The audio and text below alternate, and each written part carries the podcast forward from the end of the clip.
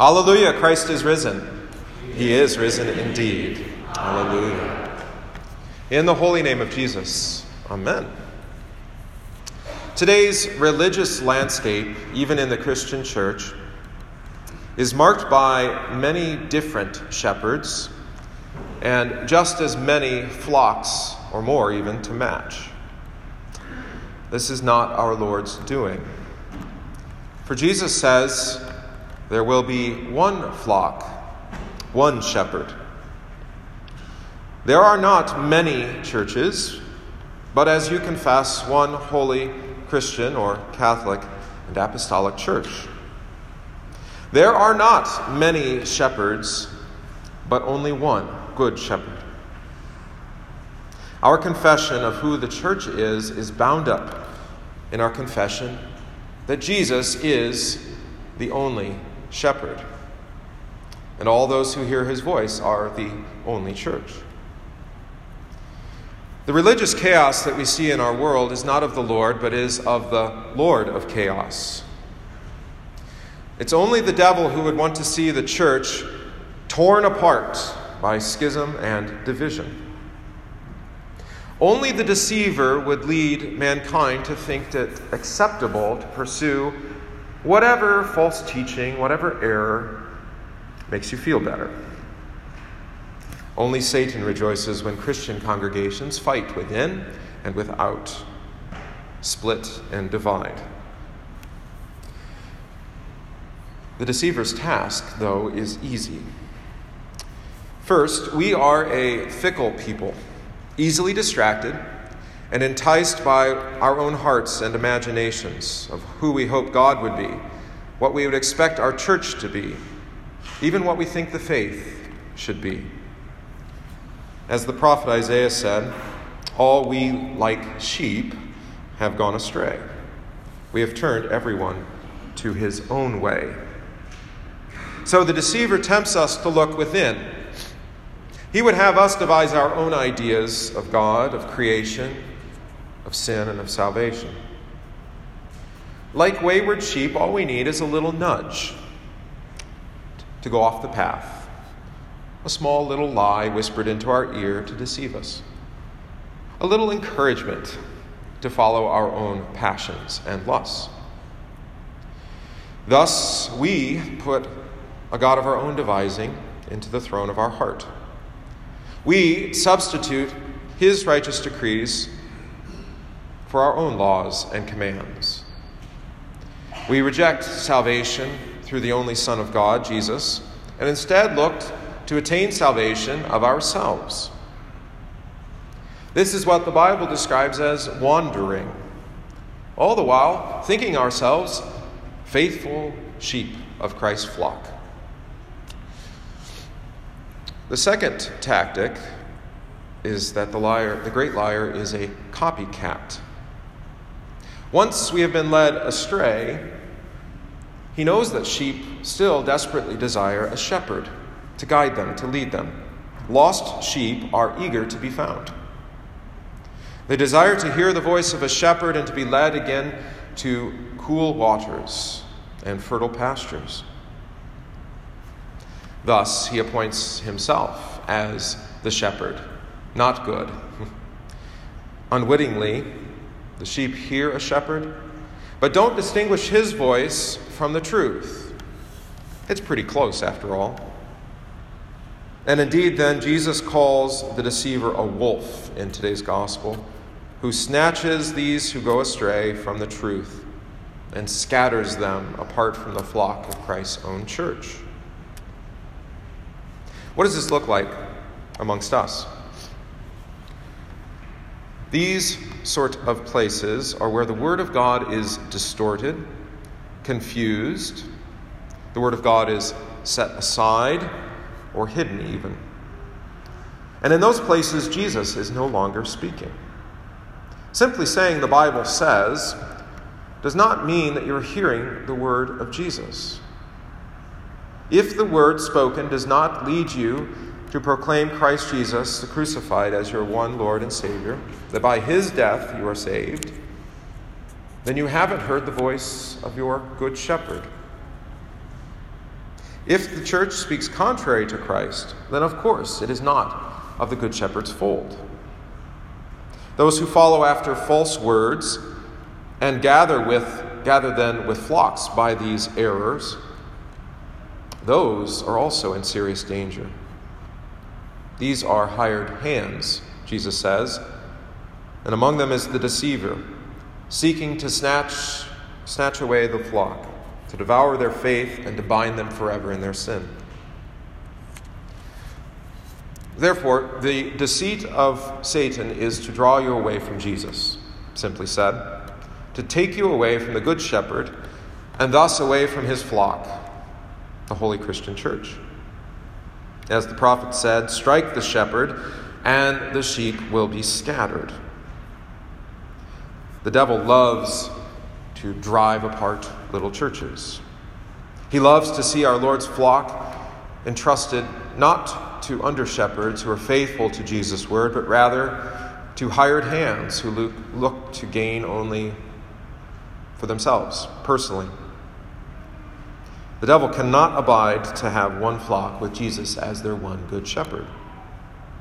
So he loves to hear it when Christians bleat, I'm a Christian, all the while ignoring the word of Jesus and not heeding to the gifts of Jesus received in his flock.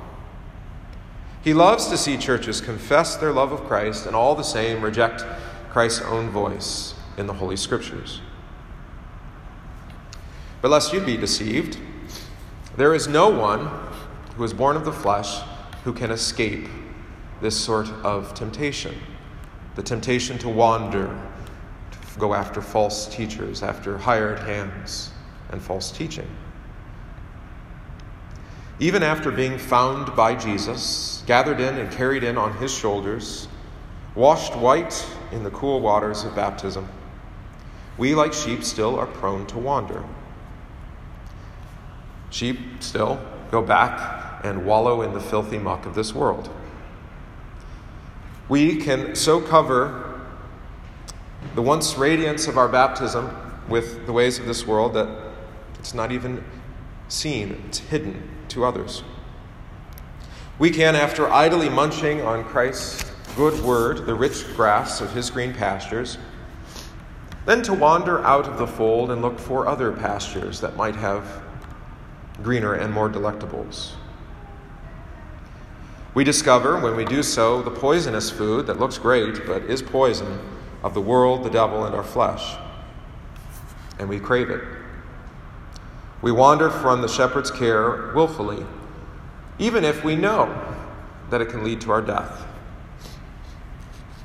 But our good shepherd knows our nature. Jesus knows our temptations, every one of them. He knows our flesh because he was born of flesh himself. So, as the scriptures teach, he knows our weaknesses and he knows how to provide for us. He said it today I know my own, and my own know me, just as the Father knows me, and I know the Father. He knows you by name, and he calls to you and returns you to his fold.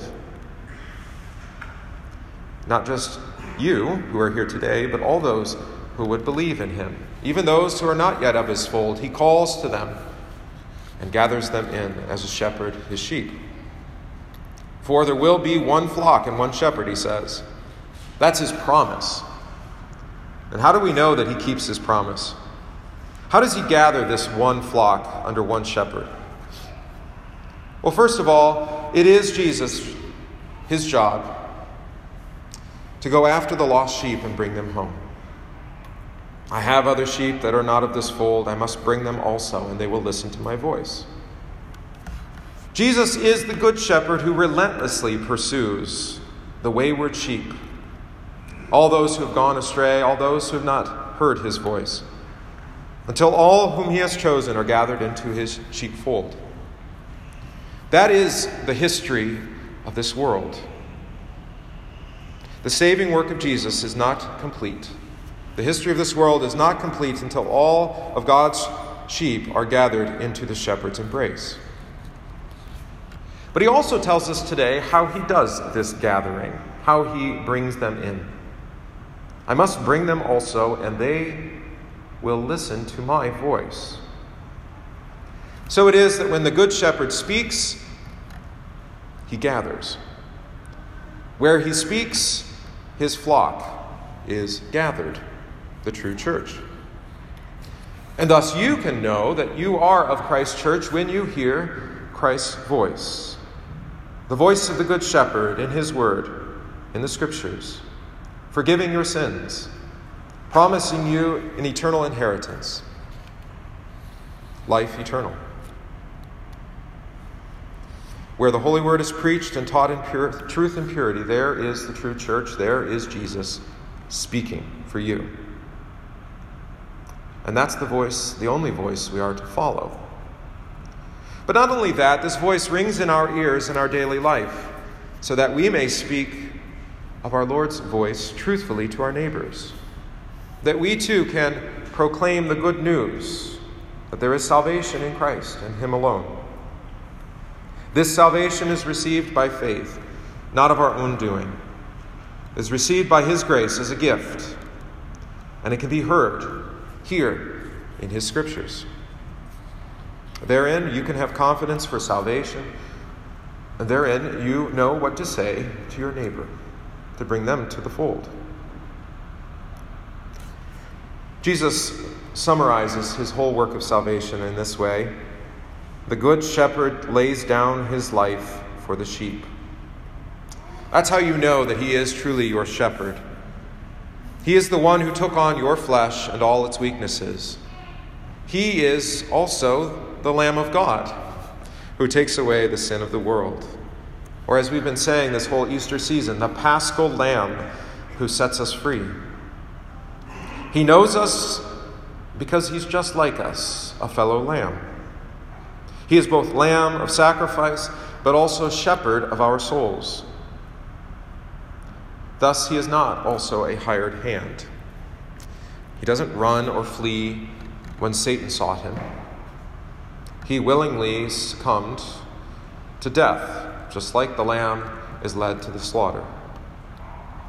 And upon the cross, the shepherd himself died for his sheep, so that his sheep, you, would never die. And he rose victorious from the grave, and thereby leads all his sheep from death through the valley of the shadow of death unto life. Jesus must gather his flock. Everyone who has wandered is still his. His work continues until all are gathered into his fold, rescuing the scattered and calling them by his voice. There is no way to be a part of his fold apart from his voice, apart from the shepherd. And this, the Christian congregation, is his sheepfold, where his voice speaks and his hands work.